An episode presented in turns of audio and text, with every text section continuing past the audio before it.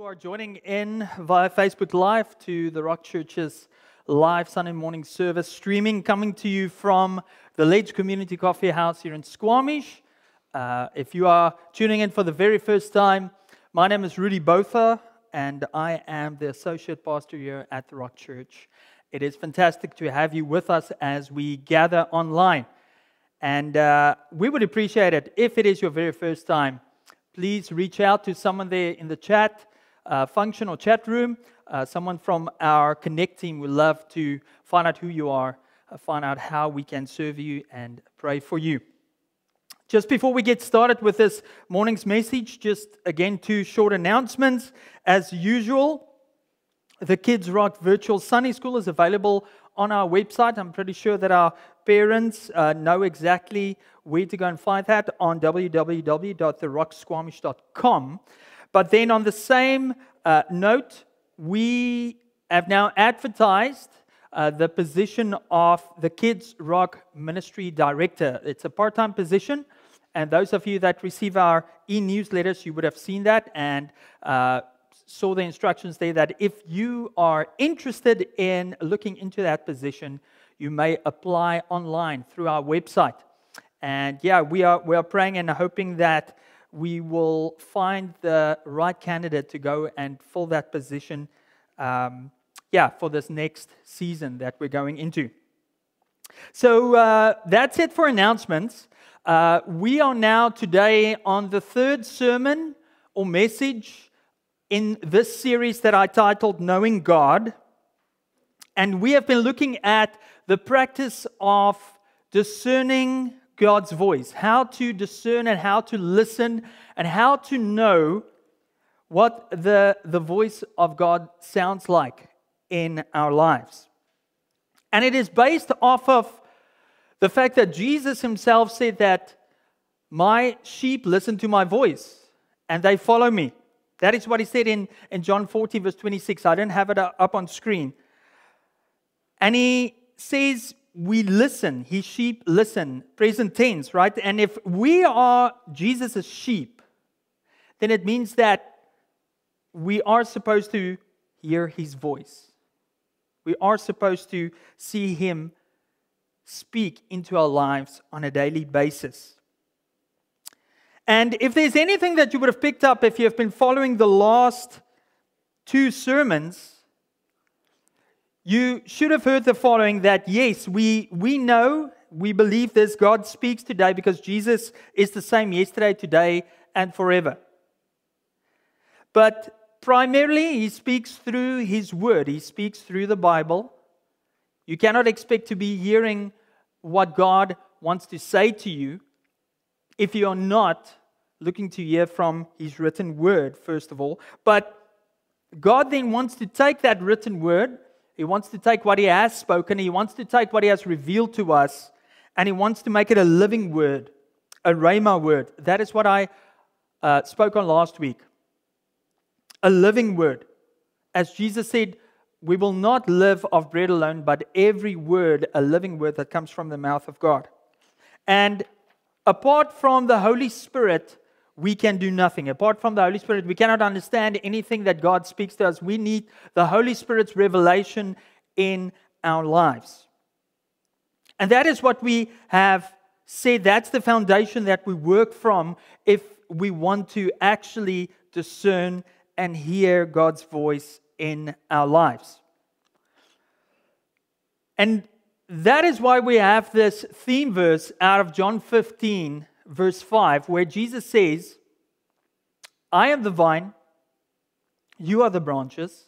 If you remain in me and I in you, you will bear much fruit. But apart from me, you can do nothing.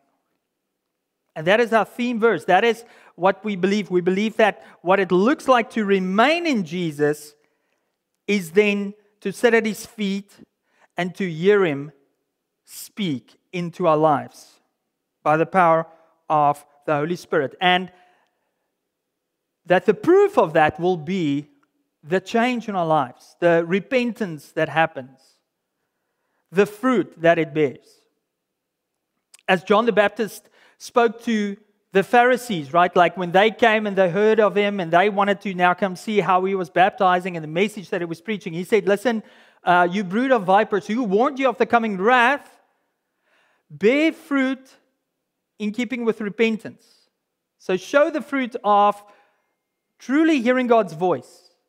Change your ways. And if you make a mistake, if you do sin, come and acknowledge it. That is what we're looking at in the lives of people that follow Jesus and grow in Him. And so today's message will be focused on specifically now looking at God's still small voice. And that's the message title. The message title is Knowing God's Still Small Voice. It's mainly going to focus on two questions. What is the still small voice? How can I recognize the still small voice?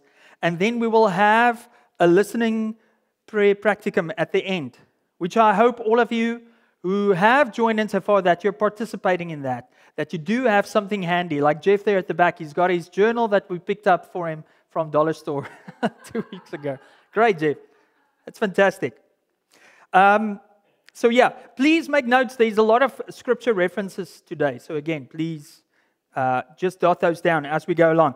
Before we carry on, let me just pray for us and ask the Holy Spirit's help.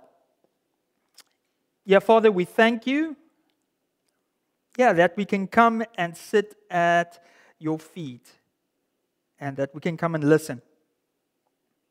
Father, we come and invite you in by your Spirit. Holy Spirit, come and speak to us.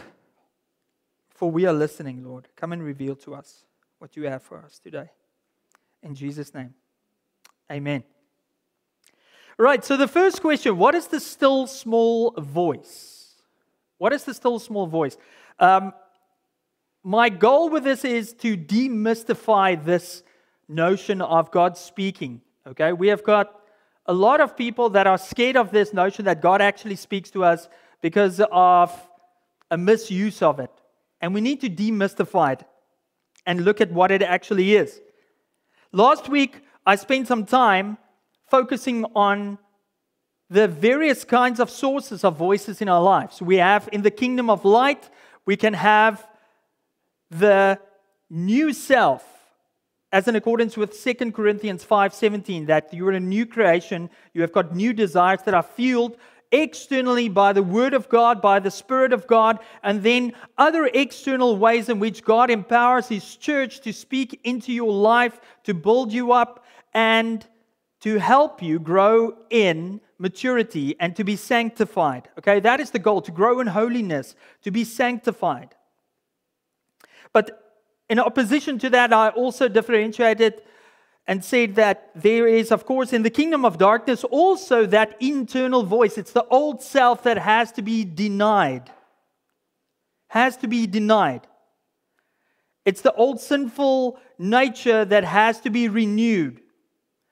And that sinful self is empowered through Satan and demons. And, and the way that Satan has done that is, is in the same way that he had done it from the beginning of time. In Genesis 3, when he spoke doubt into Adam and Eve's ears when he said, Did God really speak? And he's still saying that. He has been whispering it now in the last two weeks, perhaps, in many of our minds, that he asks the question Listen, are you, are you really hearing God? He still does this. But I believe that the still small voice, as we will see, is primarily what we see happen in the lives of believers. And it's the, the most common way in which God speaks to believers in their everyday life. Um, many old church fathers and preachers also believe that they could hear God's voice on a daily basis. Let me give you a couple of examples. Augustine, Francis of Assisi, Martin Luther, John Wesley, George Mueller, Andrew Murray, Charles Spurgeon, D.L. Moody, Dietrich Bonhoeffer, and A.W. Tozer are some of the old preachers that believe this. A.W. Tozer actually said that he believed that all people could hear God, not just Christians, all of creation. And listen to what he says I quote him. He says, It is my own belief, and here I shall not feel bad if no one follows me. He's saying this is his own kind of like way of looking at it. That every good and beautiful thing which man has produced in the world has been the result of his faulty sin blocked response to the creative voice sounding over the earth. If we think about it, Matthew 5, verse 45 says, the second part of that, that verse, He, this is God, causes the sun to rise on the evil and the good and sends the rain on the righteous and the unrighteous. It's kind of like what Tozer is, is basing this off of the, the common grace that God has given to all of humanity. And because of that, God speaks. And that no one can, for example, say that they have done anything out of their own power. Everything is a gift of God. And, and isn't that an amazing thought? That God is at work in the lives of people that don't even know it yet. Got to believe that. I've been challenged with that this week because so quickly I can react like Peter out of the flesh where I'm frustrated, I don't see the fruit that I'm expecting, and I vent and I and I say, God, why, why do you have me in this place? People are not even seeking you. But then, if we look at scripture, we know that He is actually at work. And so, the, the point that I want to make there is that God's common grace could imply that all people can actually hear Him. The question is, are we listening? Are people listening? Are we as his children listening? Am I personally listening? In Psalm 14, David kind of like also writes and he, and he vents a little bit. He says, and this is the truth, of course, because it's inspired by the Spirit. This is the, the situation that man is in. He writes there, The Lord looks down from heaven on all mankind to see if there are any who understand, any who see God.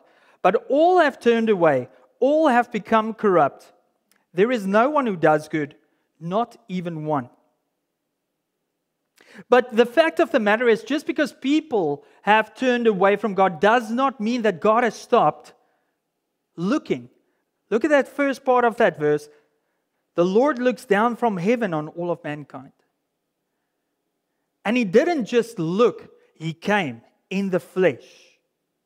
He came seeking the lost. He came preaching the good news of the kingdom of God that is at hand. And that is what we can rejoice in that Jesus makes the invitation to everyone who decides to trust and follow him to have a real relationship with him that he does speak and we can hear his voice. Now, a verse I was reminded of this week, Hebrews 12, verse 25, talks about this. It says, See to it that you do not refuse him who speaks. Capital H, him. Do not refuse God who speaks. And a thought came to my mind. I'm not, listen, I'm not super geeky. I don't know Greek. I don't have all of the great tools. I just had this thought come up, go and look up what is meant here with speaks in Greek. And then I saw that the classical Greek for speaks, laleo, actually means talkative or chatter. So do not refuse him who is talkative. and that was just an amazing word for me because it reminded me of this picture of my daughter, my three year old daughter, Miriam. She's now almost three and a half, and she is extremely talkative at the moment. Very chattery.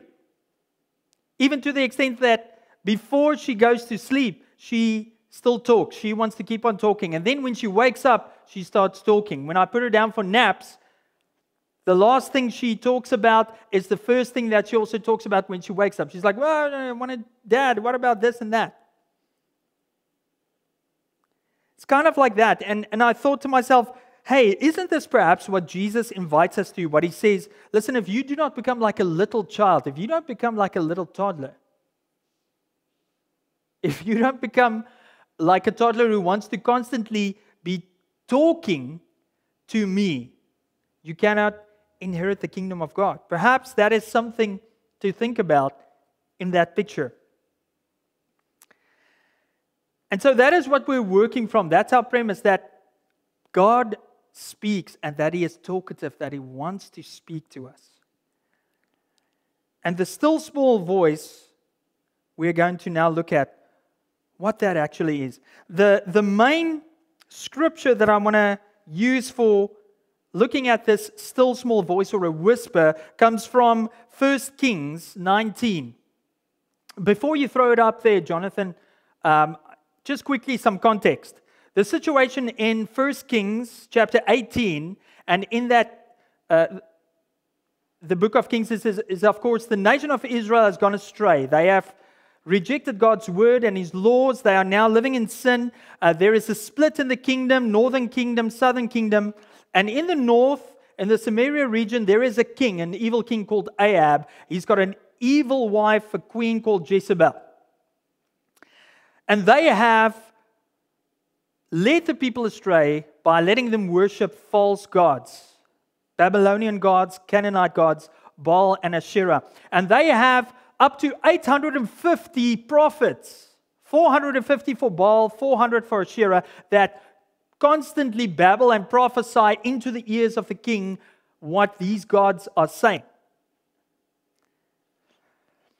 And they had murdered and killed God's prophets. There was a servant with the king Obadiah. He had he had protected and hid a hundred of God's prophets, but then there was one prophet, Elijah. He was despised by King Ahab because Elijah spoke God's truth. And what had happened was God then called Elijah to go and confront Ahab and go and confront these false prophets on Mount Carmel. And the way that it would work is it's the standoff. Um, he challenged these prophets. He said, Listen, okay, you build an altar, you sacrifice and slaughter a bull, put it on the altar. I'll do the same. We pray to our gods, the God who comes down with fire, who takes up the offering, that's the real God. And so Elijah sends the message to the whole of Israel, to the people. They need to come and stand. Now, you can imagine this. This is now a big gathering. It's, it's pre COVID. They can do it without face masks, and they are there to see this big showdown, okay? And so what happens is the prophets of Baal go, they dance and they do their uh, prophesying, nothing. Baal does not speak. They go to the extent where they cut themselves, blood is flowing. They are just screaming, Baal, where are you? And Elijah is very confident in God. He actually says, Listen, maybe you need to shout even louder. Baal has maybe gone on a trip somewhere, he's away. There's nothing. And then Elijah prays. And God responds. He takes up that offer. And it says the people then declare that Yahweh is Lord. In other words, they, they are turned back to God. And then Elijah, of course, orders that those false prophets be captured, and accordance with God's law, they need to be executed. But then, message comes to this evil queen, Jezebel. And she sends a message back to Elijah. She says, Ha, I'm coming for you. I'm going to kill you. And Elijah runs away. He runs to Mount Sinai or Mount Horeb. It's the same mountain where Moses received the Ten Commandments. And now he's hiding there. He is tired, emotionally drained. You can, you can imagine this. And now we pick it up in 1 Kings 19, verses 11 to 12. The Lord said this to Elijah Go out and stand on the mountain in the presence of the Lord, for the Lord is about to pass by. Then a great and powerful wind tore the mountains apart and shattered the rocks before the Lord. But the Lord was not in the wind. After the wind, there was an earthquake, but the Lord was not in the earthquake. After the earthquake came a fire, but the Lord was not in the fire. And after the fire came a gentle whisper. And when Elijah heard it, he wrapped his face in his cloak and went out and stood at the entrance of the cave. And behold, there came a, a, voice to him and said, What are you doing here, Elijah? Now, isn't it interesting how God calls Elijah to do this work for him and then the response of the enemy, right? Like that is, that speaks into the lives of believers. If, if, if you follow God, in obedience to what he has called you to do, you're going to get opposition. You're going to get threats from the enemy, just like Jezebel, Satan, and demons want to threaten you. And he runs away, and then God speaks to him, but it's kind of like a theological statement God makes here and says, Listen, don't, don't go and look for me in the loud voices or in the loud things out there the earthquakes, the wind, the fire, the experiences. Can God speak through that? Yes. But the way that God speaks to him is through the still small voice, a whisper. And he asks Elijah this question Why are you hiding here? What, what are you doing here? Now, I can already hear some of you say, Okay, but hold on, Rudy. This is, this is the Old Testament times. This is a capital P prophet one of the greatest prophets that had ever lived. And of course, he was taken up by a chariot of fire. He never actually died. God took him up in heaven, right? It's a crazy story. But you might ask, but listen, how I hear God speaking in this way, but you know, does he still do this today? Like they didn't have Jesus yet in, in that time, and the Holy Spirit wasn't poured out yet. Maybe that's why God spoke in that way to people. But I got to tell you that that is exactly why I do believe that we see in the New Testament God still speaks in that way, because in fact, the promise was given that He was going to pour out His Spirit on all flesh. In other words, not just some people, not just priests, not just capital P prophets, but all people will be able to hear His voice. An example I've used many times is Acts 8, verse 29, where we see again that example where the Spirit told Philip, Go to that chariot and stay near it. It's that situation again where Philip, he's not even one of the main apostles. He's a normal believer who had come to faith in Jesus. He is equipped and empowered by the Holy Spirit, and he hears God, God's voice. The Spirit speak to him, commanding him to do something. And when he's obedient, he sees the fruit. A quick example out of my own life. I'll give you two examples where I saw good fruit, where it was evident that, okay, I heard right. And then the second example is it's not bad fruit, uh, it's good fruit in the sense of what it taught me. The first example was the one time I was at Costco with, with Jean and we had just done our shopping at the, uh, I call it nowadays, it's the $1,000 store it seems like you never walk out of there with a bill less than $1,000 these days. But we finish shopping, and, and then afterwards, we normally go to the washroom, and I stand and wait there with the shopping cart. And the one time I was standing and waiting, and I just all of a sudden got this thought that God wanted me to pay attention to who is around me. There's someone He wants to speak to. And, and I saw this one lady standing there. She was at a, a stall. She was like advertising or doing some marketing for a product. And I don't like those moments. It makes me feel uncomfortable, um, which uh, I believe the Holy Spirit's job is to comfort us when we feel uncomfortable. And so I was like, oh, Lord, no, I don't want to go there. and I just in that moment knew, okay, this is a prompting, the still small voice telling me to go and ask her if I could pray for her because I saw there was something there was something wrong with her leg. She had a brace or something on, and I was like, ah, okay. So walked over there, and as I came closer, I just saw that she had a necklace on, and there was a cross on her necklace. And I felt a little bit more encouraged. And I asked her, listen, please excuse me if this is super weird, uh, but I was standing there and just praying, and I felt God tell me to come and ask you if I can pray for you. And her response was amazing. She was just very welcoming. She was like, you know what? I would really appreciate that. And so I, I prayed. And that was it. And I walked away and I was encouraged. I was like, okay, Lord, yeah, okay, thank you for that. But then I had other examples where I sent something and then I didn't get the same response. Um, maybe in Save-On, with a, a store that I think I went in one time and I felt God prompted me as well. A specific word, and I asked the person a question, and the response was, No, you've got the wrong guy. and I had this conversation with God. I was like, Lord, what is this? Why on earth would you want me to do? Like, did I hear wrong? And the thought that came to mind for me there was as if God was saying to me, Rudy, are you willing to be a fool for me? Are you willing to be humbled? And those are two examples for me where I've heard the still small voice and where I've, I've seen the fruit of when I do pay attention in the everyday life that God wants to use us.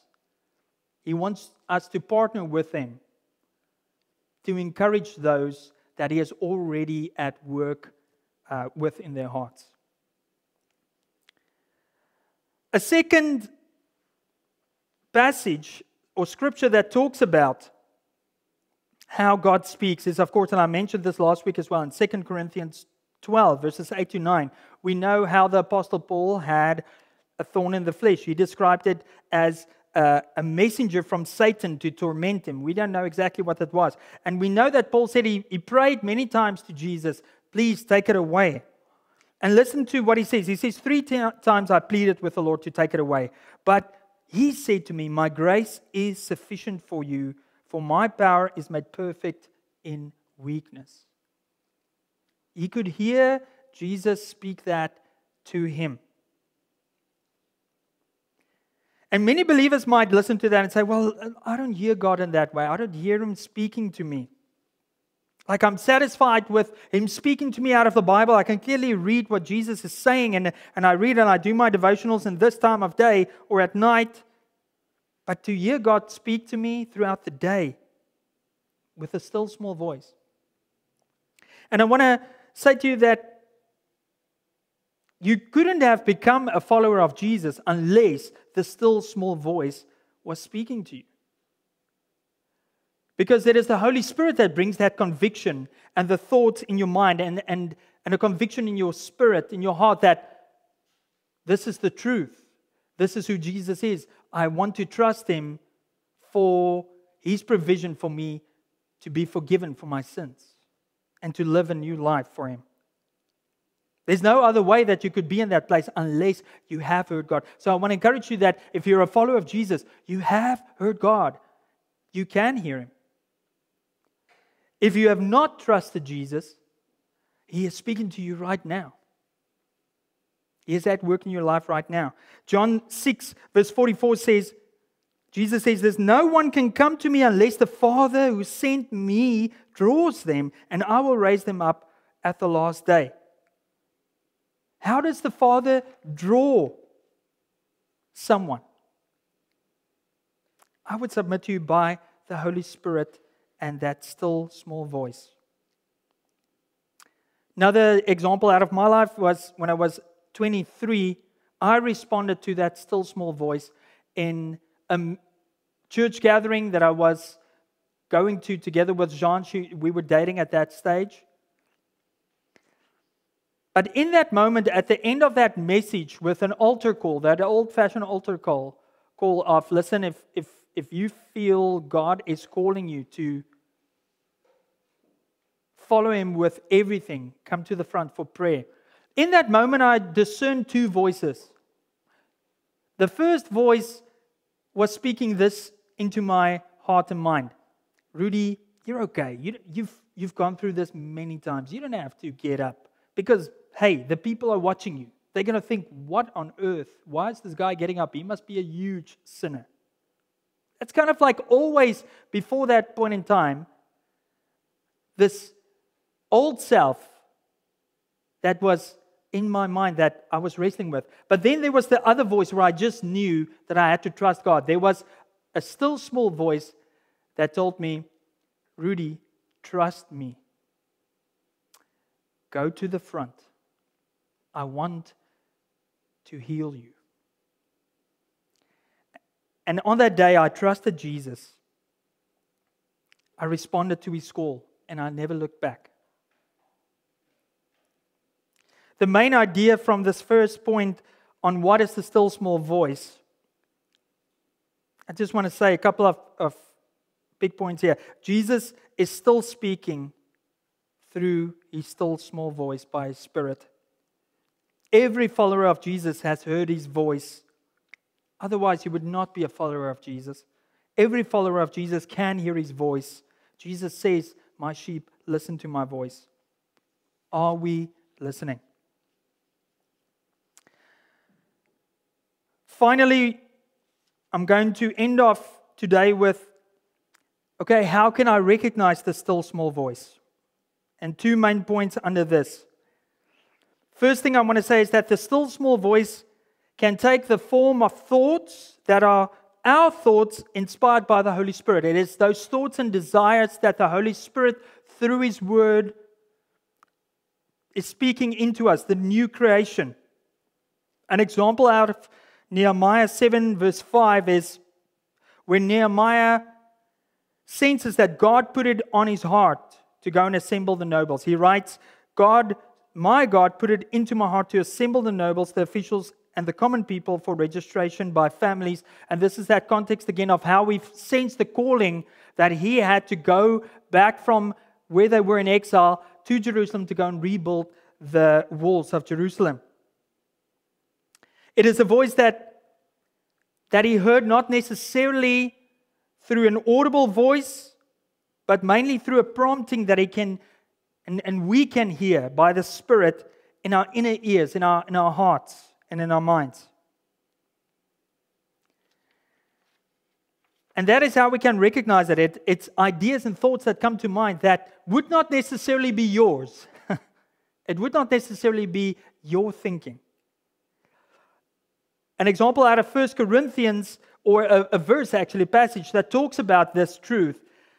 The Apostle Paul writes this in 1 Corinthians 2, verses 10 to 12. He says, Who knows the person's thoughts or a person's thoughts except their own spirit within them? In the same way, no one knows the thoughts of God except the Spirit of God.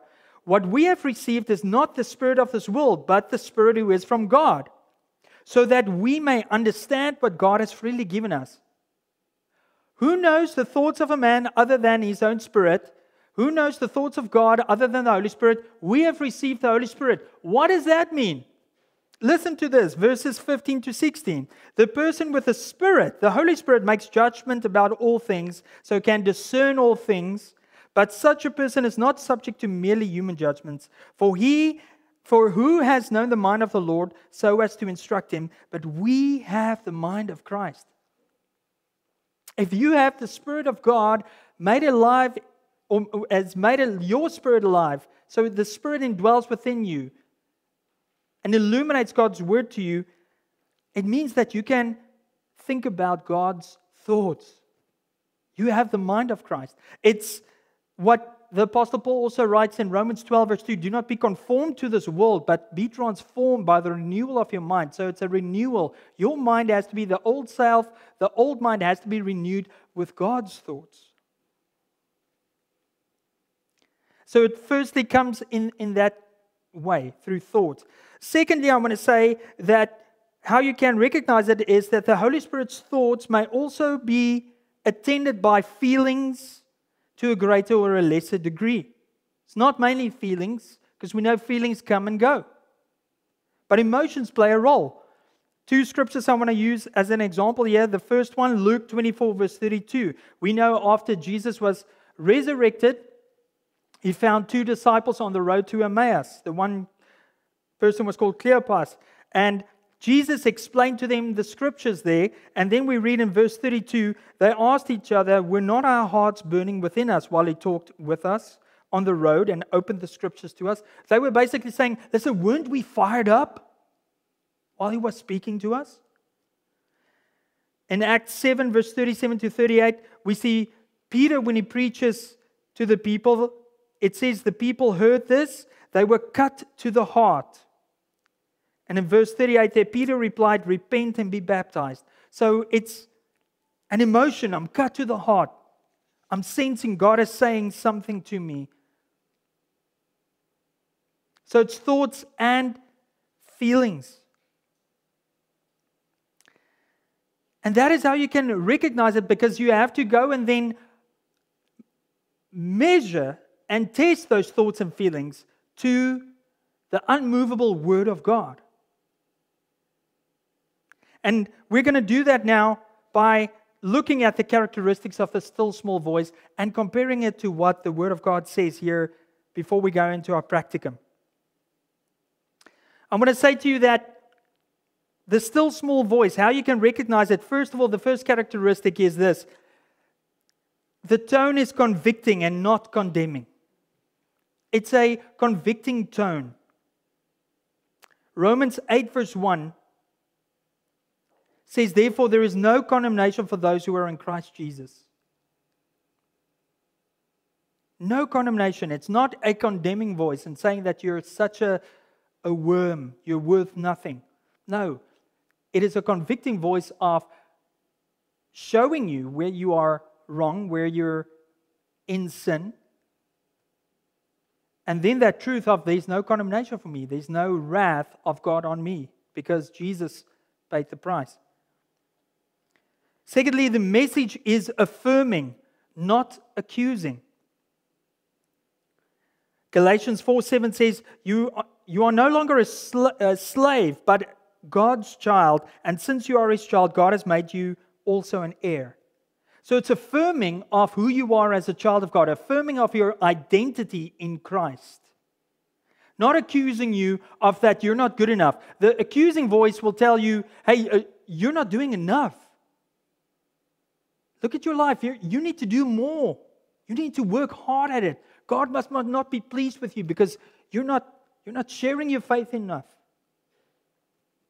And we need to discern and say, hold on, is this from God? And I need to many times also watch out that I don't, that I'm not like Peter, who, who is actually a voice for the enemy into people's lives. A third characteristic I want to share there is his voice is inviting, it's not excluding. It's an inviting voice. Matthew 11, verse 28 Come to me, Jesus says, all you who are weary and burdened, I will give you rest. It's an inviting voice, it's an inclusive voice. Everyone is welcome. It's exclusive about Jesus, who he is. He is the only way, but it's inviting. It's like, Come to me, come sit at my feet. And then, last one I want to share his ways are truthful. The voice is truthful, it's not deceptive. You can trust him. As Jesus said, I am the way, the truth, and the life. It will lead you into truth. I'm going to end off just with one last illustration. I've shared before how I had a father who struggled with alcohol abuse. And so periodically he would drink and get drunk. And on one such occasion, when I was 18 years of age, he was drinking and I was in my room doing my homework and I heard a confrontation happening outside the window. We lived in an apartment and my dad was in a confrontation with our neighbor. And I realized there was a bit of trouble here, and I, I rushed outside. And as I came outside, there was a confrontation, and my, my dad was on the ground. I'm not sure what had happened if the neighbor had pushed him, but he was ready to, to punch him, and I jumped in between. But I was furious, and I, I screamed at my dad, and I said to him, Listen, you're drunk again. Get inside. He went in, I apologized to the neighbor, and as I came in, my dad was furious with me. He had very hurtful words to say to me in that moment. He called me a coward, he called me a hypocrite for calling him drunk in front of our neighbor.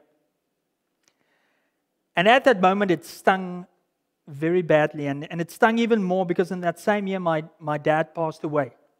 And so he, he died in a time where there was really bad relations between the two of us. But here's the thing when I started following Jesus after the age of 23 and in my walk with him and sanctifying work and, and trusting in him and, and starting to discern his voice, Jesus reminded me of that situation and what had happened in my life.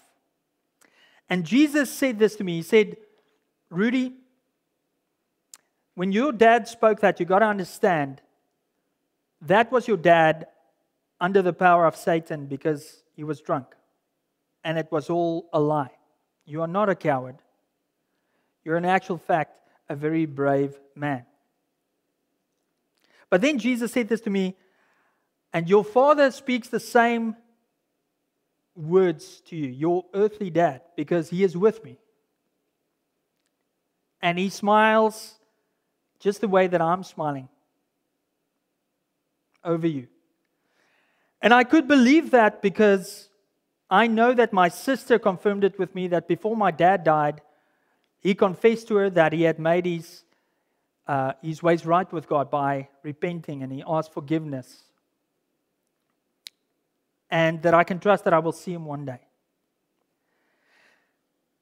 And I share this because I don't know where you are at and, and what are some of the wounds and words that you have heard in your life. And where it has kept you and maybe put you in a place where you have resisted the Father of Heaven's voice that is a loving and confirming voice in your life. And maybe today is that place where you will actually hear the truth of how he feels and thinks about you and his promises for you as we move into this time of listening. And so we're going to do that. I'm quickly going to again explain to us what we're going to do for our practicum today. You should know by now, starting off, we're going to give thanks to God. Be in that place of being thankful and expressing your thanks to Him for how good He is to you. Then, after that, I'm going to encourage you to look up Psalm 103 and to let God speak to you through His Word. But I want to encourage you to make use of the following acronym. I'm going to place it there for you on the screen to listen to what he's saying. It's basically these questions What command do you have for me? So, command, capital C. What application, perhaps, do you have for me? What application? What message do you have for me?